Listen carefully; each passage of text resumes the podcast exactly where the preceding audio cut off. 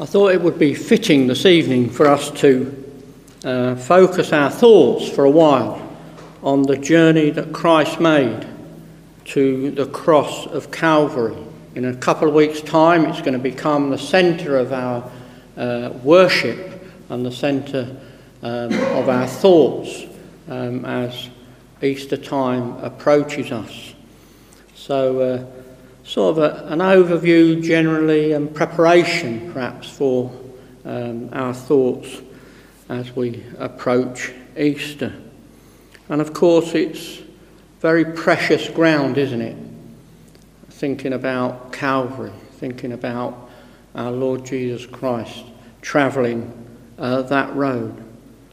So today I thought that uh, we should consider uh, some of the content of these verses and all the intimate insight there is into the relationship that Jesus Christ, the Son of God, has with his Father and how that all comes about. And it will just unfold, hopefully, as we um, just walk through um, this evening.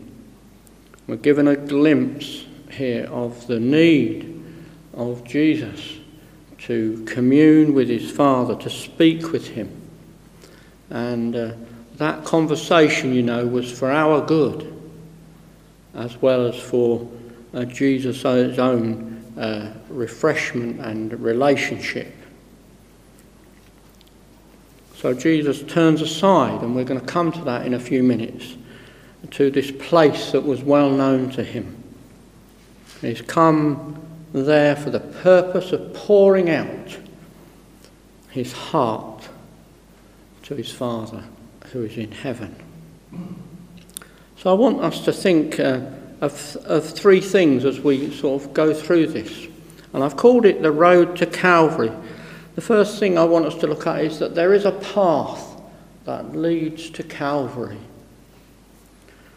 Now, I'm telling country folk things that they know, but uh, most people know that paths usually start somewhere and they usually end up somewhere else. Um, um, and of course, you can go from John O'Groats to Land's End and you can, can traverse all the roads that lead um, on that journey. Um, and that's about 1400 kilometres. But equally, if you're more um, robust and adventurous, you could do the Pan American um, highway, which goes from Alaska to Argentina, 48,000 miles, and that would take you three months um, if you drove almost continuously um, down that. So there are many in the world, there are many long roads, but the one thing they all have in common is that they start somewhere and they end somewhere. And you know, for Christ, it is no different. There is a path that led to Calvary, but it started somewhere. And in Philippians, we read that, don't we?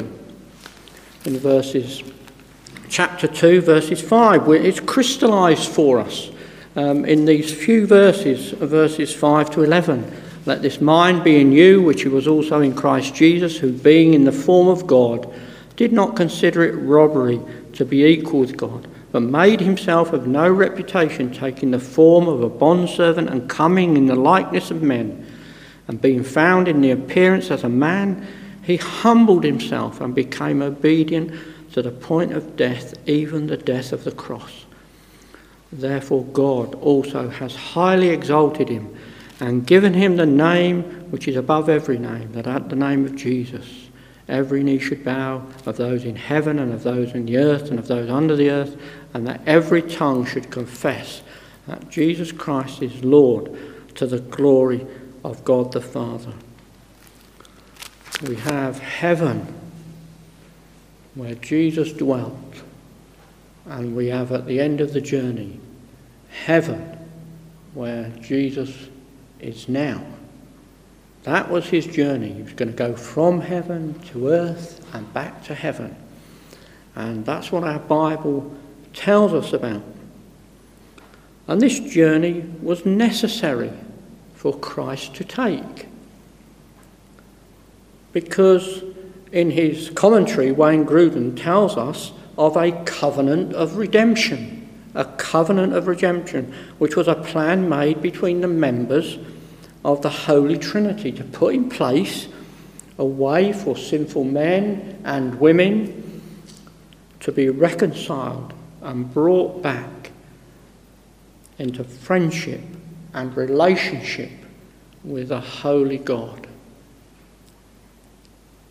We all know, I hear this evening, I'm sure, we all know that because of the fall, it necessitated God doing something to redeem a people.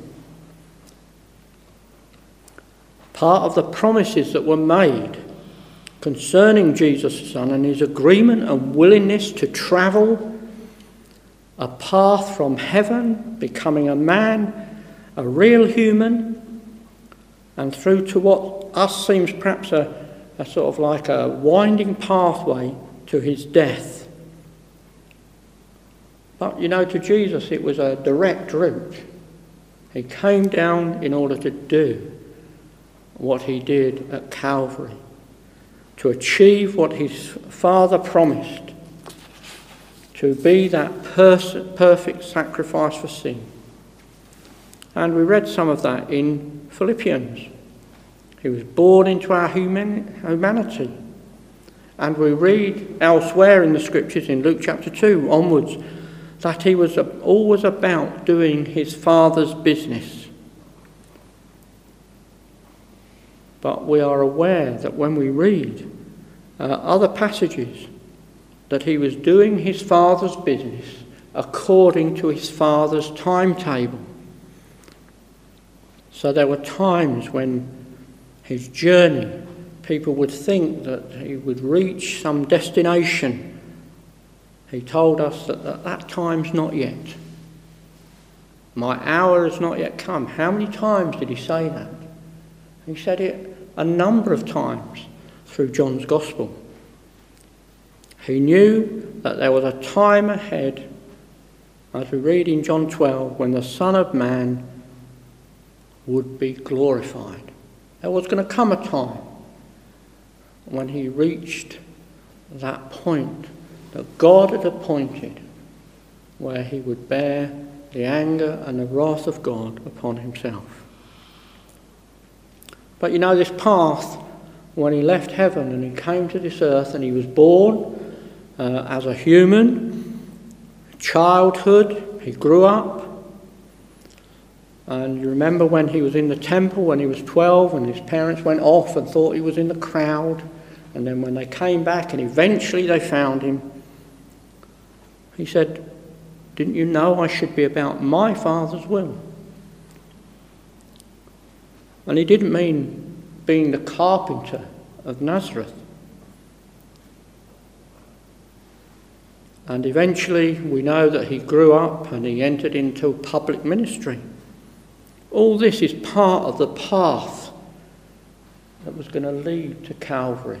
It wasn't incidental, it wasn't just sort of like a byproduct. It was part of the path that he was walking.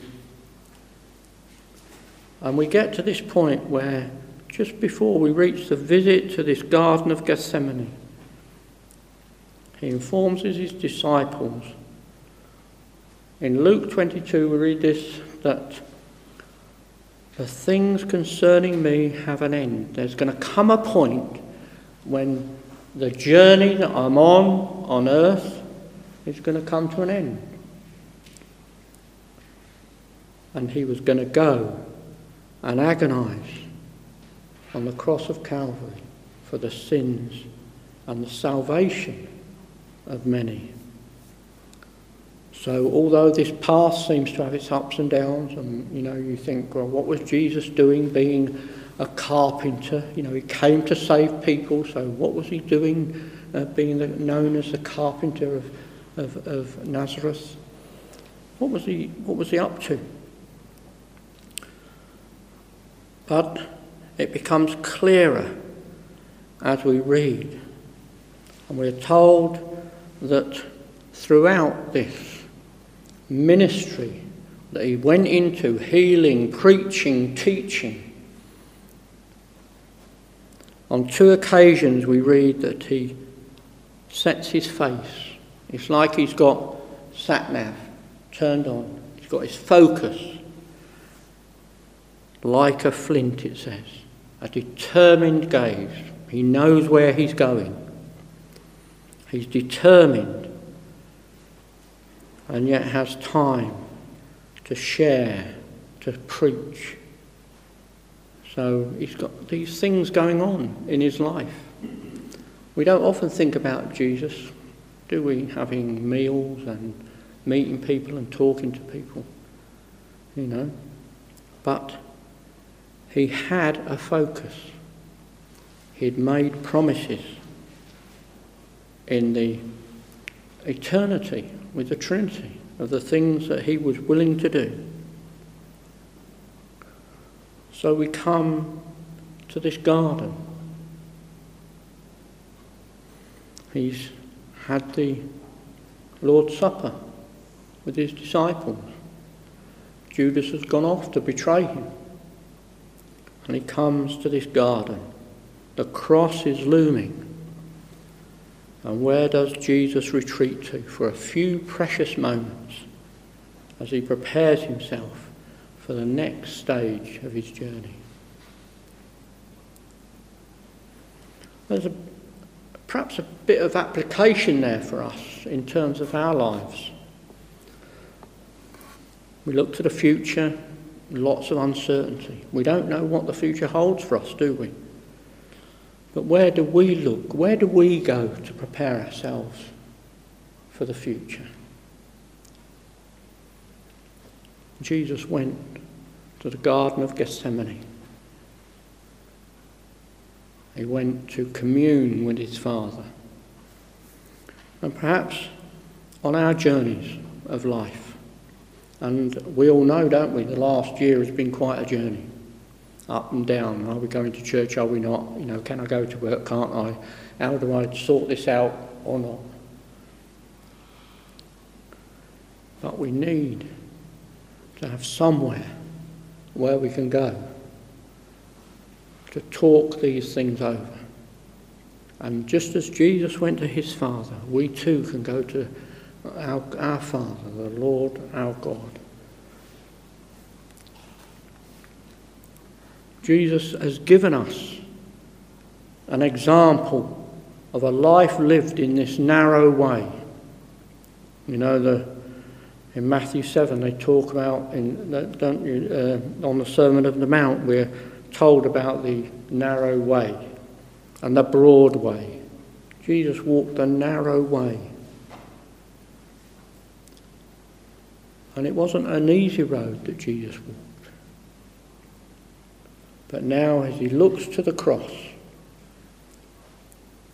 he's going to spend a few precious moments with his Father that we do well probably to think about. Maybe we don't spend as much time with God as we should. Maybe we don't look to Him for the things that are important in life for the future. But Jesus, he's come to this point where he knows there's no turning back. Jesus is now, so the second uh, part of this is there is, a, there is a path to Calvary, but there's also a preparation for Calvary. Jesus is now entering a place that he knew well. He was accustomed to going there for quiet, to pray, and we're told that three disciples went with him. That's what we read in the passage. But mostly they were asleep. They slept most of the time that they were there with him.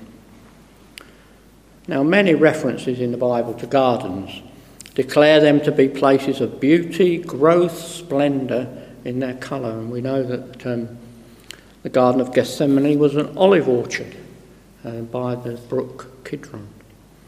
But if we look um, in different books. You can look at these when you get home in the Song of Solomon, Song of Songs, Jeremiah and Ezekiel. they uh, do mention quite a number of times gardens and often speak of the beautiful garden of creation where God uh, dwelt and where he walked in the cool of the day. I love this part of um, the Garden of Eden that um, God dwelt there and he walked there in the cool of the day with his creation. Adam and Eve walking with God in the cool of the day. That must have been a particularly spectacular place to live. But this garden, Gethsemane, at this time was to be for Jesus a time of agony and struggle. The intensity of his prayer was such during his communion with his Father that we're told he sweat, as it were, great drops of blood from his forehead. Jesus was not devoid of human emotions. He was truly man, as well as being truly God. We often read of him groaning, sighing, saddened, weeping. And in this passage, we share just a few minute, a small, minute sample of what was said. And that does not begin to open up to us the content of the rest. We don't know everything that Jesus said. We've just got a, a sample of that. But it's there to give us some insight into the, the agony as he uh, thought of the cross. But we need to be clear on this that Christ knows. Christ knew the need for his sacrifice on the cross for sin.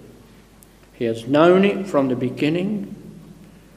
He is the only perfect sacrifice acceptable to his Father to pay that price. He has made a promise to his Father to complete what he has come to do. We need to be very clear about that. In John 4, he says, My food is to do the will of him who sent me and to finish his work. Jesus knew what he was on this earth to do. John 5, just the next, when he was talking to the woman at the well after he'd spoken uh, to the disciples, he said, Most assuredly I say to you, the Son can do nothing of himself but what he sees the Father do. Father and Son. He can only do what his Father uh, does. And then in John 14, but that the world may know that I love the Father, and as the Father gave me commandment, so I do. We read this. And then he says, Arise and let us go from here. And so to the scene in the garden.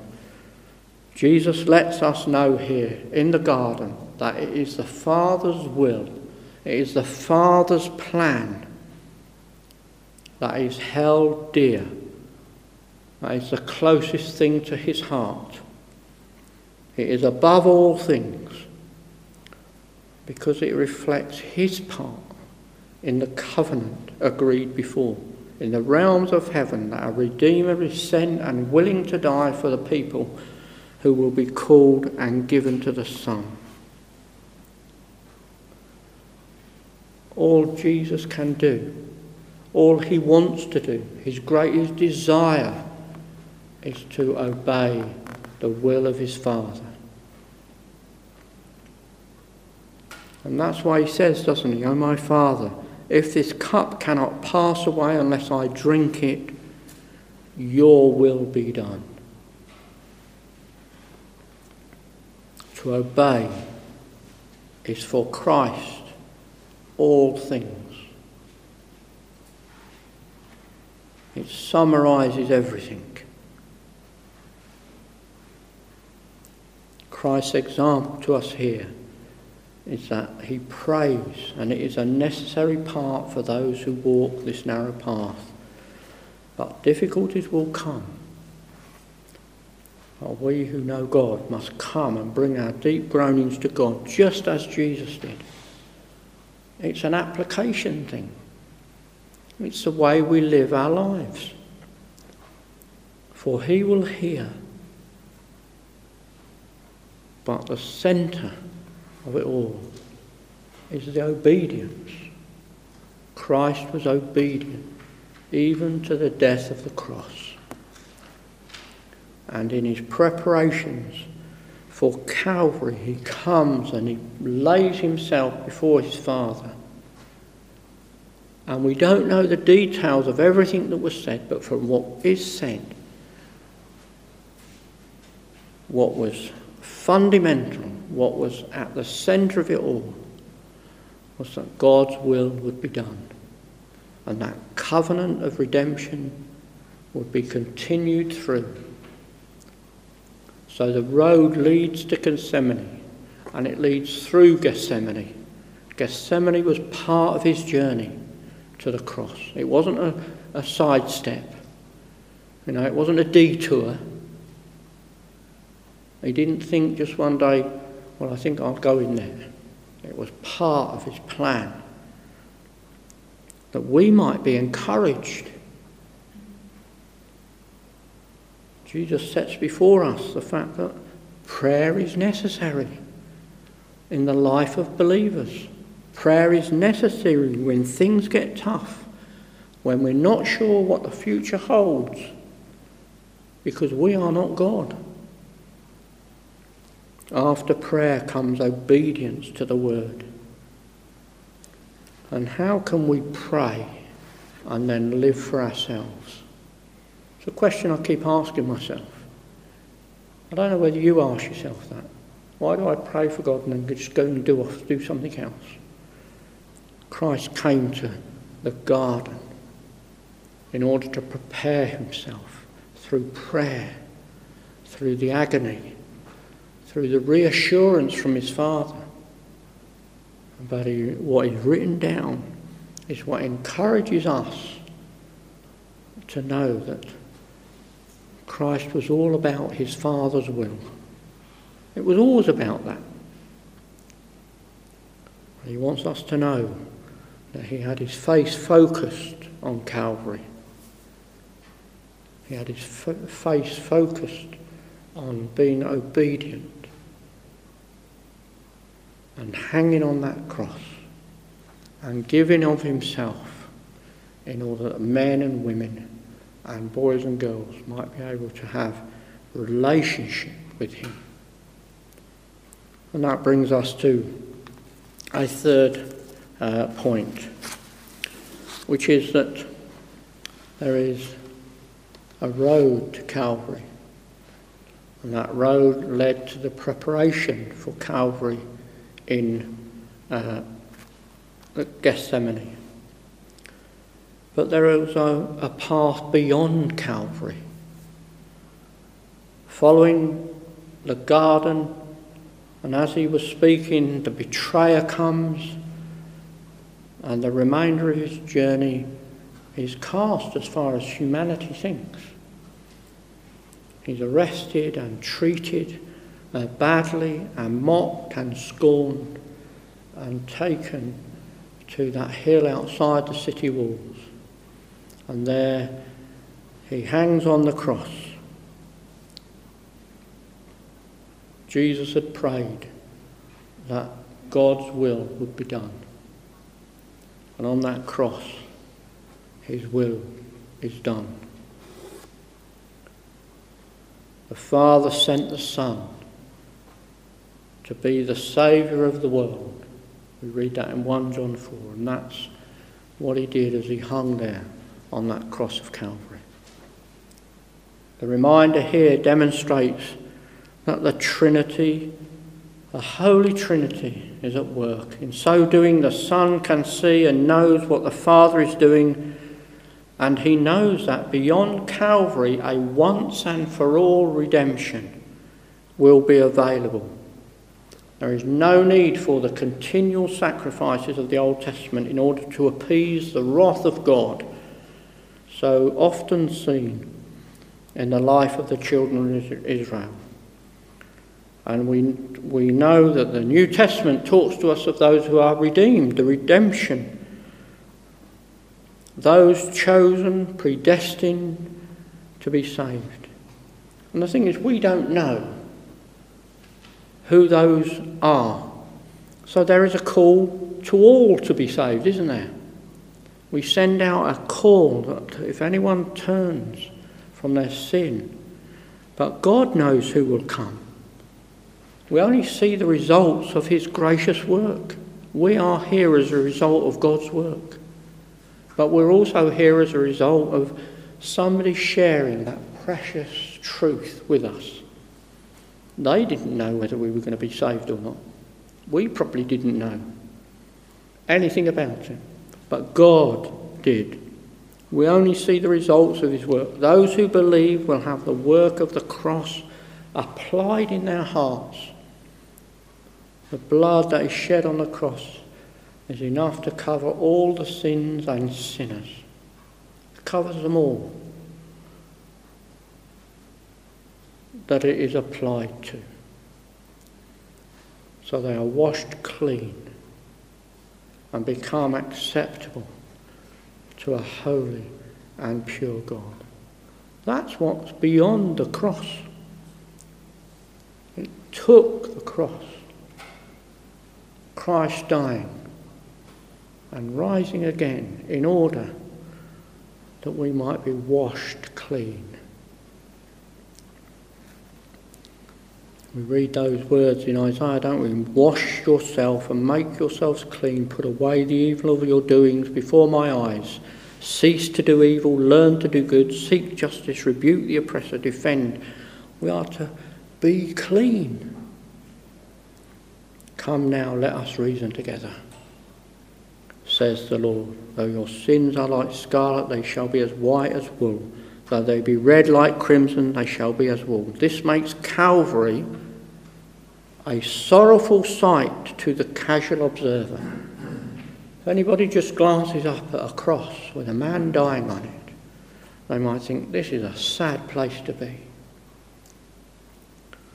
But Calvary, you know, is a place of triumph, a place of victory, because there the Son of God defeats emphatically the evil one.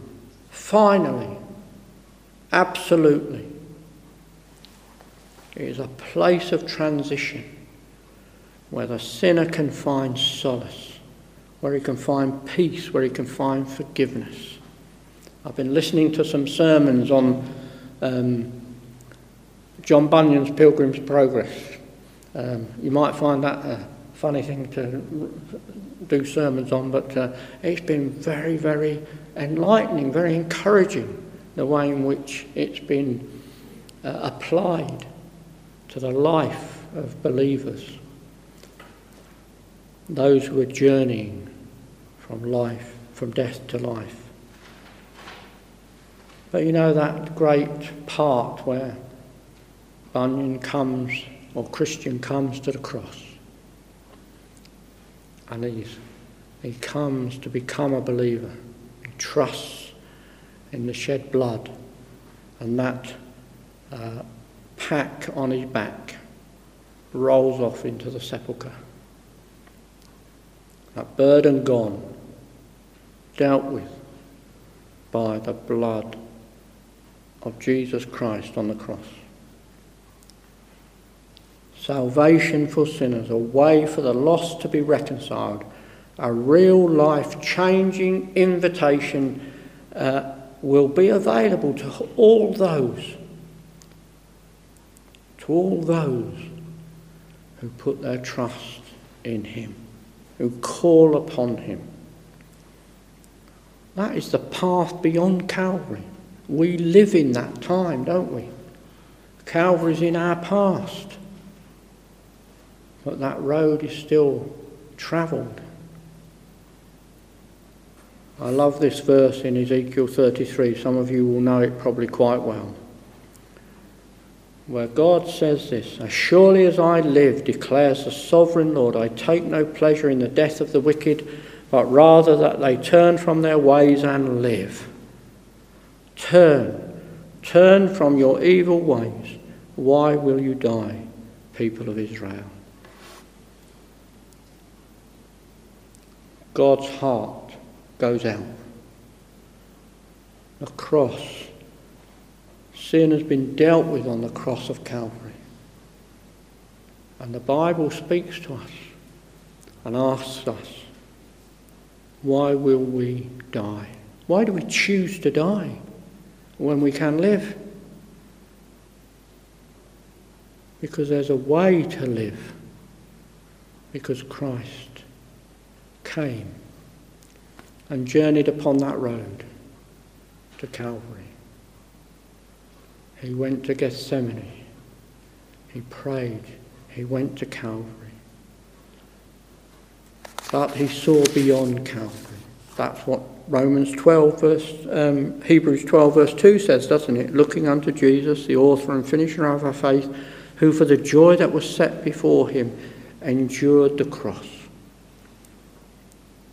he endured the cross with joy. There's joy connected to it. Why is that? Because he could see beyond.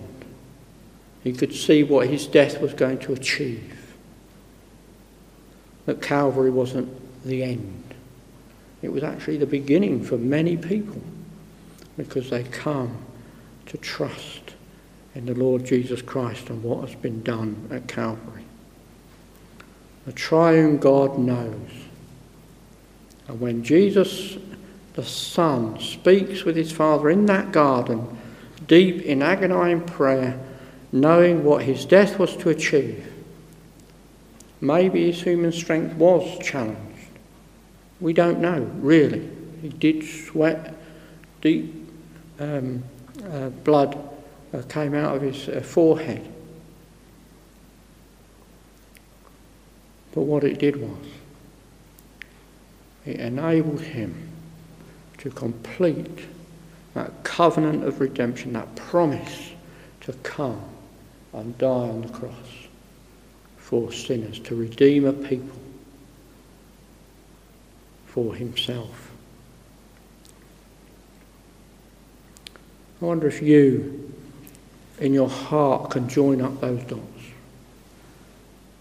seeing that this path to Calvary and beyond is not the response of a desperate or random thought, an act by God, but a carefully laid out act of love from God to redeem a rebellious people and bring them back into fellowship and friendship with Himself at the cost of the death of His only begotten Son. For God did so love the world, didn't he? John 3:16 that he sent his only begotten son that whosoever believes in him should not perish but have everlasting life. I wonder if you would give up your son for your enemy. God did. That is how much he loves. Will you not consider this Saviour this evening? Who walk the path to make salvation yours, if only you will trust him and believe that he is and is the rewarder of those who seek him earnestly. Christ's journey through Gethsemane and then his continued journey to the cross is a beautiful illustration for us tonight of the Son of God's sacrifice for sinners? Will you not respond from your heart and turn to Him? And if you are His, still turn to Him and thank Him that He called you out of darkness into light. May God bless these few thoughts um, to our minds and our hearts this evening. Let's pray. Our gracious Father, we do thank you for our Saviour, the Lord Jesus Christ. We thank you that he left the glories of heaven, and we thank you that he uh, made this journey through uh, this world in order that he might uh, go to that cross and there redeem a people unto himself. And we pray now that, and we thank you now that it didn't end there. But our Saviour is now sat at the right hand of God, mediating on our behalf. And we pray that all those who trust in him might know this assurance in their hearts. And we do pray again that if there are any here this evening who uh, do not uh, know you, who do not trust in you for their eternal salvation, that they might uh, meditate upon uh, this truth that Jesus Christ came into the world to save sinners, and it might do a wonderful work of change in their hearts, that they might be named among the children of God. So we do thank you again for our time together. And bless us now. And we ask these things in thy precious name. Amen.